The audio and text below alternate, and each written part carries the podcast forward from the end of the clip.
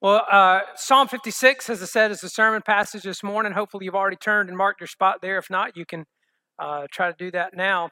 But I've, um, I've titled this sermon, Trusting God in the Face of Fear. Trusting God in the Face of Fear. And I don't intend to sort of make every message about coronavirus season um, sort of indefinitely, but there's obviously a moment to capture here and to speak into. In fact, I sent out a message to those who are, you know, members and attenders of our church or whatever. I sent out a message this past week um, that, in so many words, said that, you know, that we don't want to waste this crisis. We want to really notice God has has uh, slowed us down here and um, gotten our attention, and we want to notice what He's doing. What does He want to do in us? What does He want to show us about himself? What does he want to show us about the church and what he intends to do in the church? And so, so we want to we want to notice that, we want to pay attention, and we want to speak into it. And one of the things that's unique about moments like these is we experience things like fear and anxiety together at times like this. Most of the times when we're experiencing uh, fear about something or anxiety about something, we do it kind of independently. We, it, it's a common experience to everybody for sure, but we don't all go through it at the same time. We have our own little episode or whatever, and we, we sort of go through that personally. Um, here, we're, we're kind of going through the same thing collectively, and it, it's affecting different people in different ways and, and probably to different degrees. But fear and anxiety are common to the human experience. And, uh, and certainly, there's good reason why they might be heightened in the hearts of people right now. I mean, two weeks ago, there were people who were just going to work, doing their thing, sort of minding their own business, so to speak, and then suddenly turn around twice, two weeks later, Friday, they're standing in the unemployment line going, How did I get here? And maybe they, maybe they, they aren't even there yet because they're not even sure what the next step is but, but suddenly the rug's been pulled out from under them. High school seniors getting ready to start their final quarter of their senior year, you know, the last hurrah and all the fanfare that comes with that. And suddenly it's just called off. Uh, now that maybe that hasn't been declared with certainty here. Maybe they're holding out some hope um, that somebody is holding out some hope. Maybe that they'll go back to school. Probably many of them are not holding out that hope. But um, but anyway, the, you know, things like that have just happened all of a sudden to people, and and and people are panicky. Um, everything is kind of laden with uh, uncertainty, right? I mean, nobody's sure how long anything's going to last, what's next, and so forth. And so that's where we are, sort of wearing all of that, and the fear, the feelings of fear and anxiety may even increase for people as time goes on. And what are we supposed to do with that. We know we're supposed to trust God, right? As Christians, we know that's that's the right answer to the question. We're supposed to trust God. And and part of us wants to do that. But how do we really do that uh, when our when our heart is just weighed down by fear? It's easier said than done for sure sometimes. Well, let's look at what Psalm 56 has to say to us about that. And I'm going to invite you, even if you're at home on your sofa and uh, you know in your pajamas and slippers or whatever um, i'm going to invite you as is our custom to stand for the reading of the scripture. We'll uh, stay in that habit together. Um, you certainly don't have to do that. I won't know the difference if you're not. But um, out of honor for the word of god and also just again an extra measure of attentiveness to what he has to say to us. Psalm 56 beginning in verse 1 Hear the word of the Lord. Be gracious to me, O God, for man tramples on me. All day long, an attacker oppresses me. My enemies trample on me all day long, for many attack me proudly. My trust in you. In God, whose word I praise, in God, I what can flesh do to me? Cause evil. They stir up my steps as they have waited for my life. For their crime will they escape? In wrath, cast down the peoples, O God. You have kept count of my tossings, put my tears in your bottle. Are they not in your book? Then my enemies will turn back in the day when I call. This I know that God is for me. In God, whose word I praise, in the Lord, whose word I praise, in God I trust, I shall not be afraid. What can man do to me? I must perform my vows to you, O God. I will render thank offerings to you, for you have delivered my soul from death, yes, my feet from falling, that I may walk before God in the light of life. This is the word of the Lord. Thanks be to God. Let's pray together. Well, Father, we are thankful that we have a written word that is sure. We thank you, Lord, that it declares to us that you are Lord over all of creation, everything visible and invisible in heaven and on earth and under the earth. And we belong to you. And thank you, God, for that truth. As we open the scriptures today, we trust, as always, that you have something to say to us in them. And we ask that you would. You know every heart, you know every burden, you know everybody, Lord, whose ears are tuned in to what you're saying right now, God. We pray you administer this truth as each one of us has need. And so we ask that you would speak, O oh Lord, your word by your spirit to your through your servant to your people and for your glory. In Jesus' name. Amen. Well, you may uh, notice uh, there's a title to the psalm, um, and in particular, what's noteworthy about that uh, this morning is that it was written in the context of when the Philistines had seized David in Gath. He had been fleeing from Saul. You may know the story of his life. He lived like for years on the run. Somebody's always in pursuit of him, trying to take his life. So he, he flees from Saul. He goes to Philist- Philistia because he knows Saul surely won't follow him to Philistia. He was right about that. But then he gets there and the Philistines recognize him. They go, Hey, aren't you David? And so then he has to act insane just so like they won't bother him. So he goes from, like out of the frying pan into the fire from, from one pursuer to another. And that's the, that's the setting in which he writes uh, Psalm 56, or at least the setting um, to which it refers. And so he, he sort of announces, as many Psalms do, he announces his troubles and he, and he cries out to God with them. And you, you, you may kind of notice here the structure of this that, you know, verses one and two, um, he states his troubles. Verses three and four, he makes just a declaration of trust.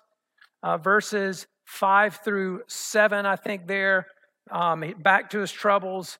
Eight through 11, again, a statement of trust. And then he finishes off in verses 12 through 13, just kind of this song of thankfulness.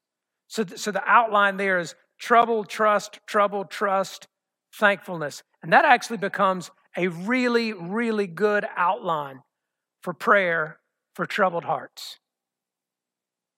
And we're, we're going to come to that. Those are the observations we want to make about it in a minute. But really, the message of the psalm hinges on verse 3. And I would say if there's, if there's one verse in this psalm you would want to memorize, it'd be verse 3. In fact, it's, this is probably a good verse in all of the psalms to memorize. But it says in the ESV, when I am afraid, I put my trust in you. I remember it from the King James still. What time I am afraid, I will trust in thee. When I am afraid, when? I'm afraid, not if. Again, it's a common experience to everybody. It's only just a matter of how often and to what degree.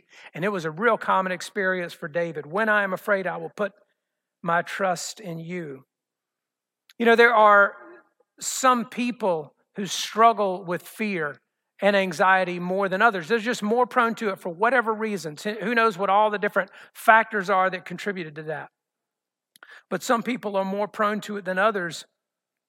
Uh, everybody's got their thing, right? Where everybody's uh, everybody's got something they're a little bit more susceptible to, more vulnerable to. Their fallenness is revealed um, a, a little bit more readily in different ways. For some people, you know, it's fear and anxiety. And so And so just telling them to stop worrying is a waste of breath. It's like telling somebody to stop itching.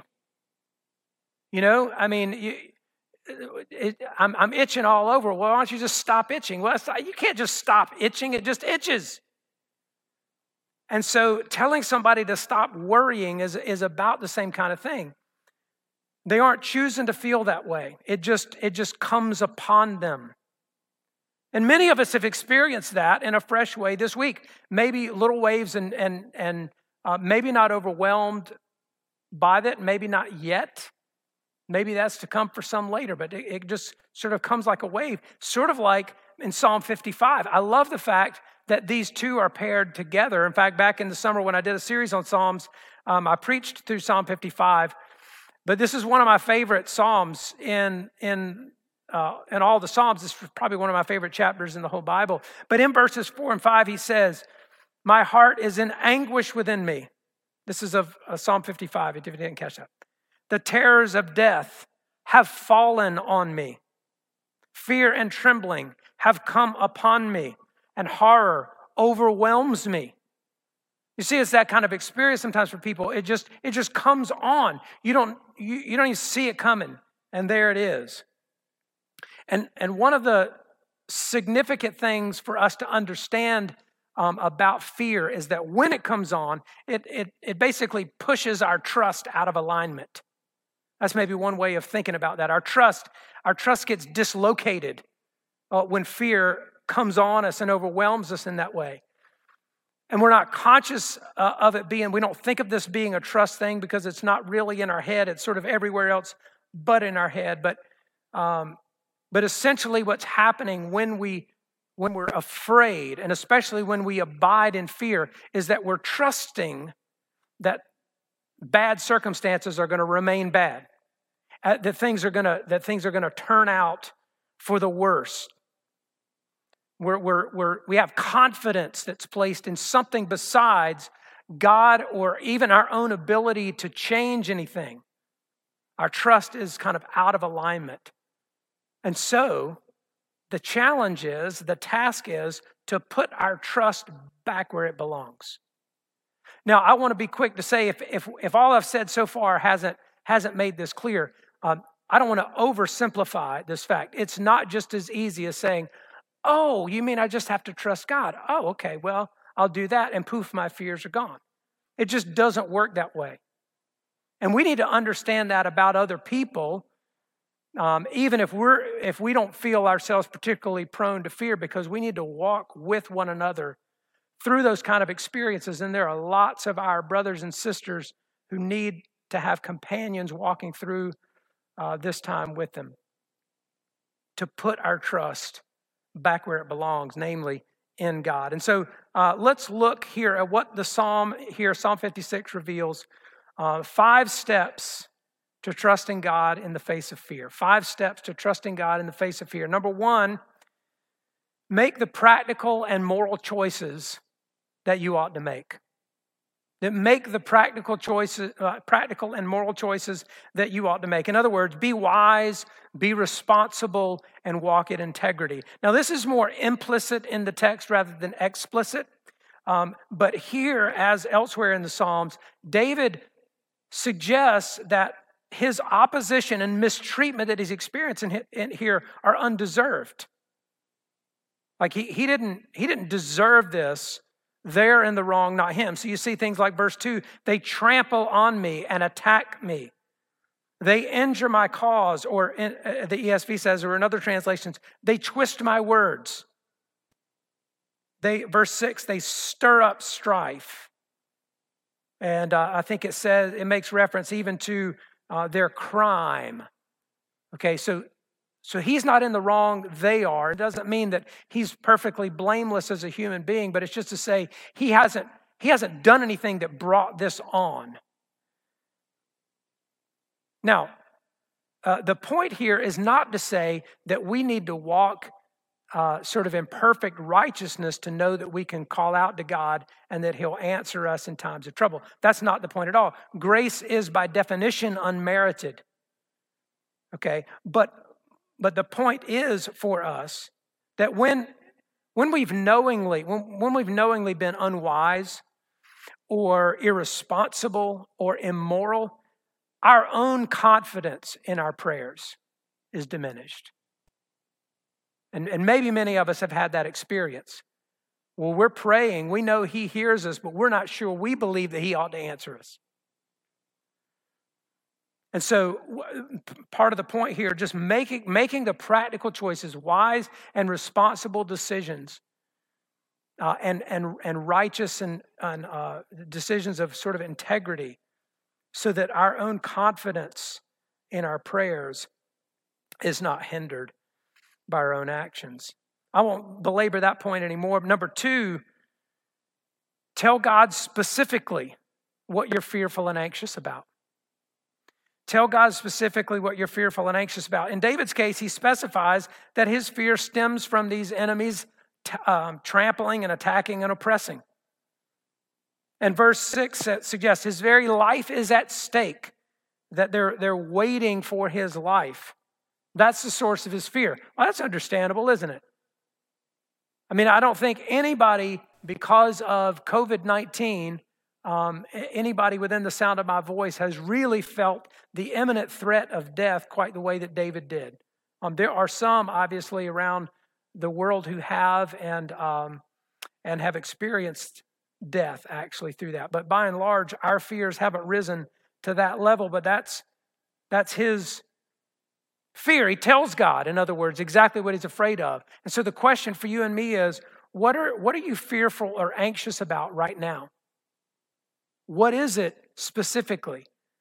For some, it's just, it's just the uncertainty of it all.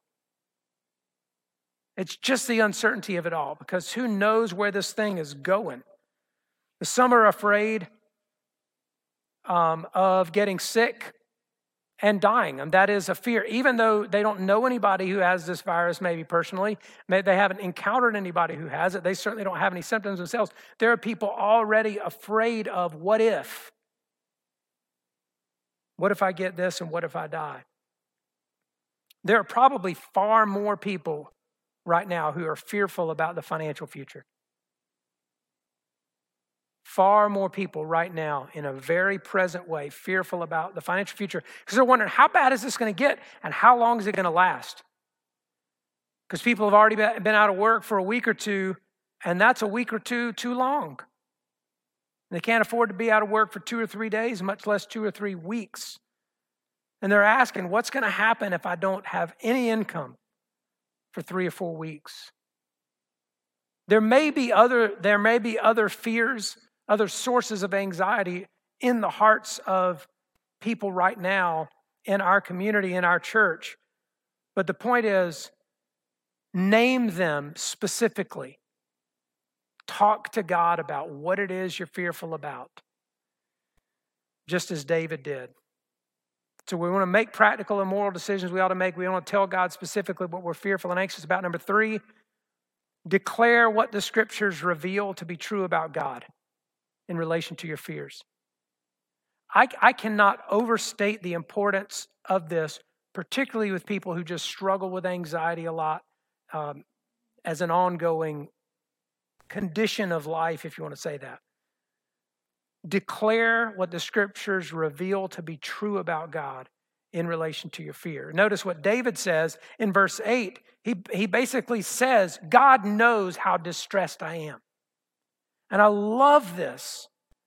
I love this. He says in, in verse 8, You have kept count of my tossings. Some translations say wanderings, I think. He's counted how much I have wandered and how much I've been tossed about in my distress. Think, think about this. I, I just love the picture of this.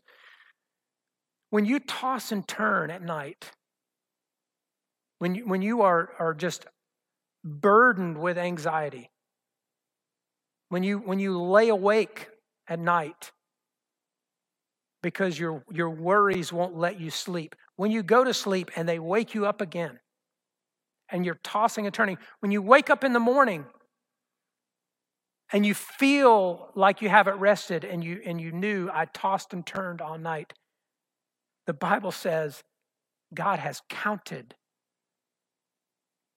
your tossings. He knows it better than you do. He's collected my tears, it says. He knows exactly how many of them have been shed. He knows how many milliliters of teardrops are in that bottle. And it's recorded in his book. He's not missed anything, in other words. It has not gone unnoticed in God's eyes one bit. He knows how distressed I am. And then verse 9 says, David also knows God is for me. God is for me. And, and one, of the, one of the greatest goals in dealing with fear and anxiety is to get yourself to where your heart really believes that, that God is for me. And so, what's true about God concerning our fears right now? When we think about fears of sickness and death, what's true about God, particularly for the believer in Jesus Christ, what's true about God? You know, for the person who, who has not trusted in Jesus,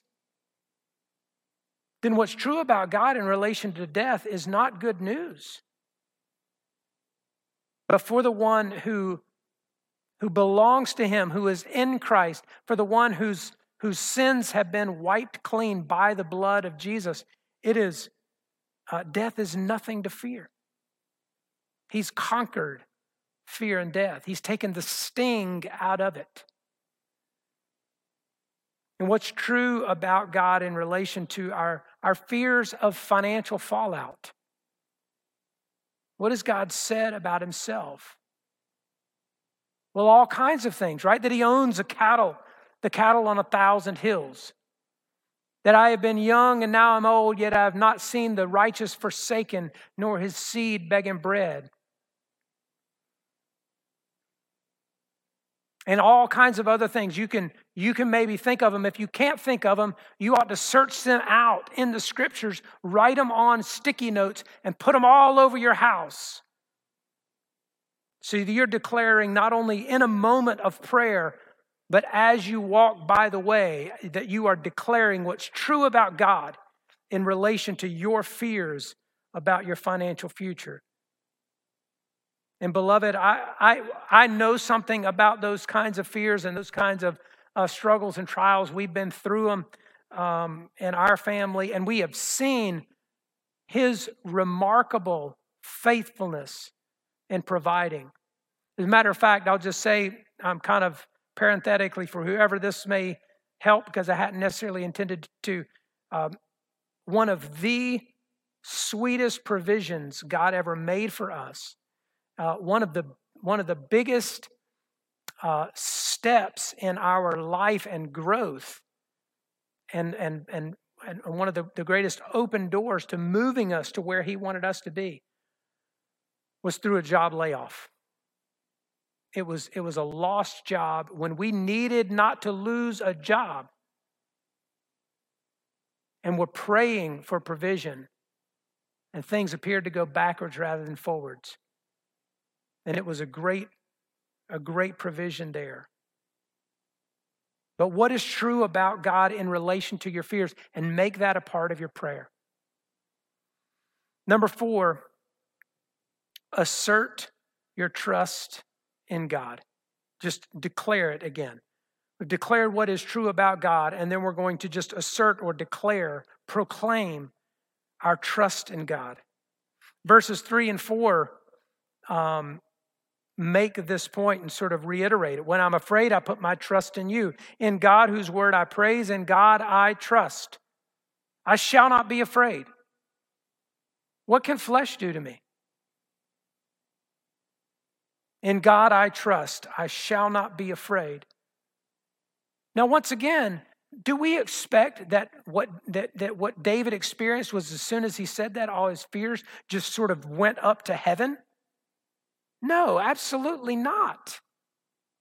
Absolutely not. He revisited this experience lots and lots and lots. Or else he just wrote a whole bunch of Psalms about one bad experience. But I think uh, that's not the case. But notice that question what can man do to me? I mean, the worst man can do is kill the body. But by that death, the, the, the believer in Jesus enters into the presence of God for eternity, paradise. Now, as we've considered before, I mean, the, the fact is, we kind of think this earth is, is a pretty good place. Like, this, this world's pretty good. We kind of like it. And even though we say, we talk about how wonderful heaven is, and nobody really wants to go there yet right? I want to go to heaven, but I want to go to Disney World first, and I want to travel to Europe, and I, I want to do all the other things that are on you know my bucket list or whatever, because we think this world is a, is a pretty good place. But we find out in moments where, where it's just all upended that our hopes are set in the wrong place when they're set anywhere on this earth. But what can man do to me? Well, nothing of eternal significance the worst thing he can do actually renders the best thing that the believer can experience eternally. But the other thing, though, I want you to notice is that this particular prayer, and, and there are, again, 150 Psalms, and, and they all have kind of a different angle to them, but this particular prayer is not really dominated by request. He doesn't, uh, David doesn't say, God, please deliver me from my enemy. He, he, that is part of his request, and it's clear that's what he's seeking. But what is central to this particular prayer is a declaration of his trust in God. And as I alluded to before, it's really a major milestone in the life of a believer to get to the point where you're, you're trusting God despite the dire circumstances, despite the fact that the circumstances are unchanged after you've prayed and fasted and wished they would be different and worked for them to be different. But to really, really believe that a day in his courts is better than a thousand elsewhere, as Psalm 84 says. To really believe that, that even if things on this earth go from bad to worse, even if they end uh, tragically, that, that just a moment with him a moment in His glory would far surpass every good thing we've ever experienced on this earth. You know, Job went as far as to say, Though he slay me, I will hope in him. What a, what, a, what a prayer it ought to be for us that we would get to that point in our life where our hope in him is so firm that even even if he were to slay us, we trust in him because he is good. His mercy endures forever. Number five, thank God for the ways he's demonstrated his faithfulness to you in the past.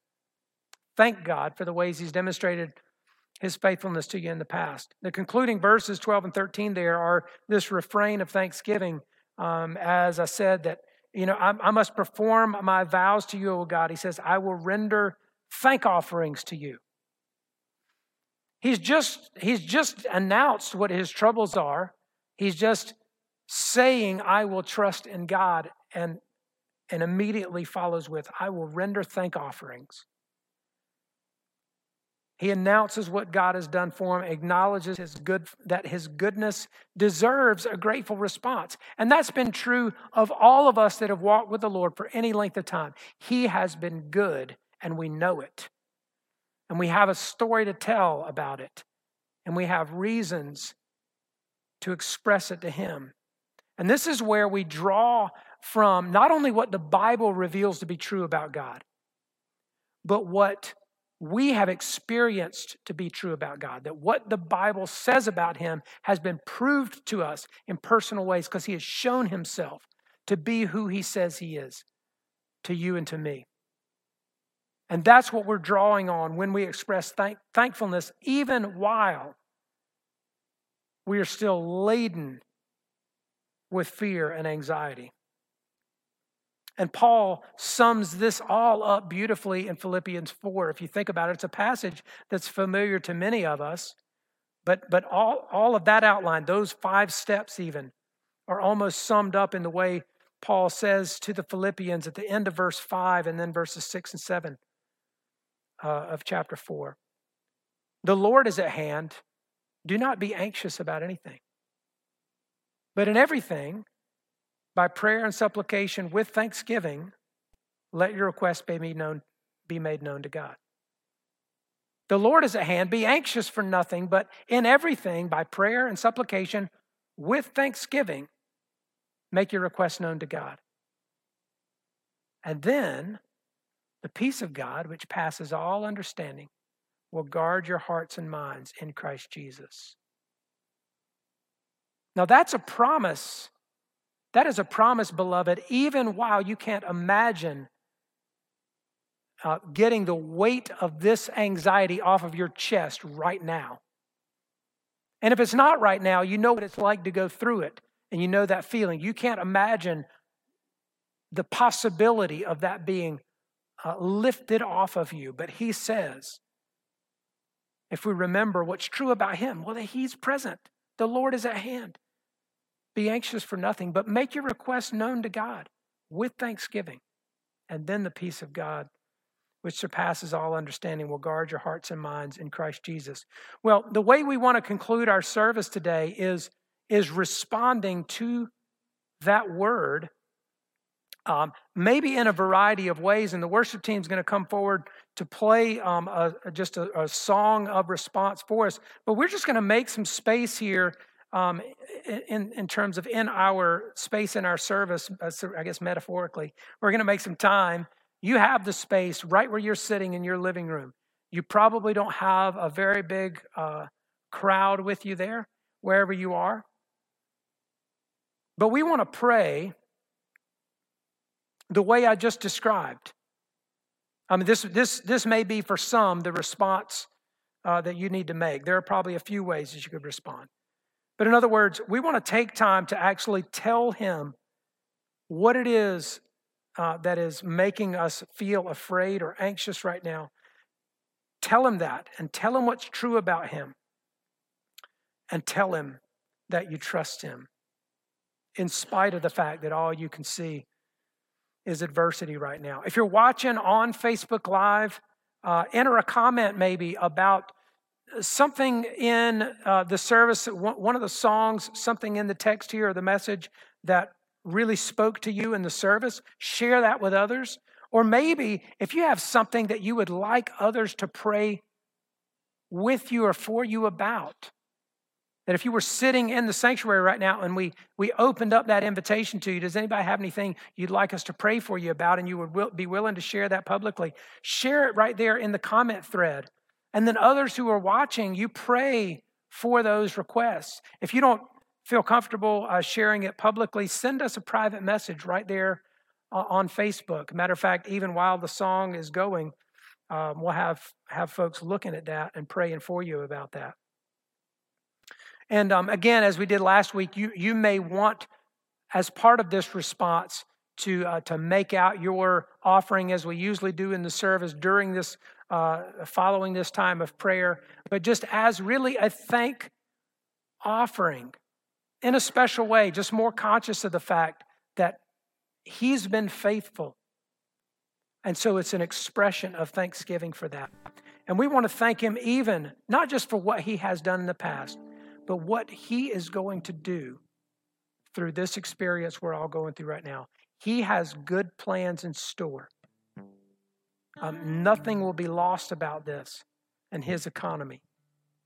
And we want to thank him for that, even before we see it, even before we've walked into it. And so while the worship team um, is playing and singing, would you just uh, respond in whatever way the Lord would lead you in prayer, um, in sharing with others uh, on Facebook uh, comment thread there, um, or in whatever other way he might lead you?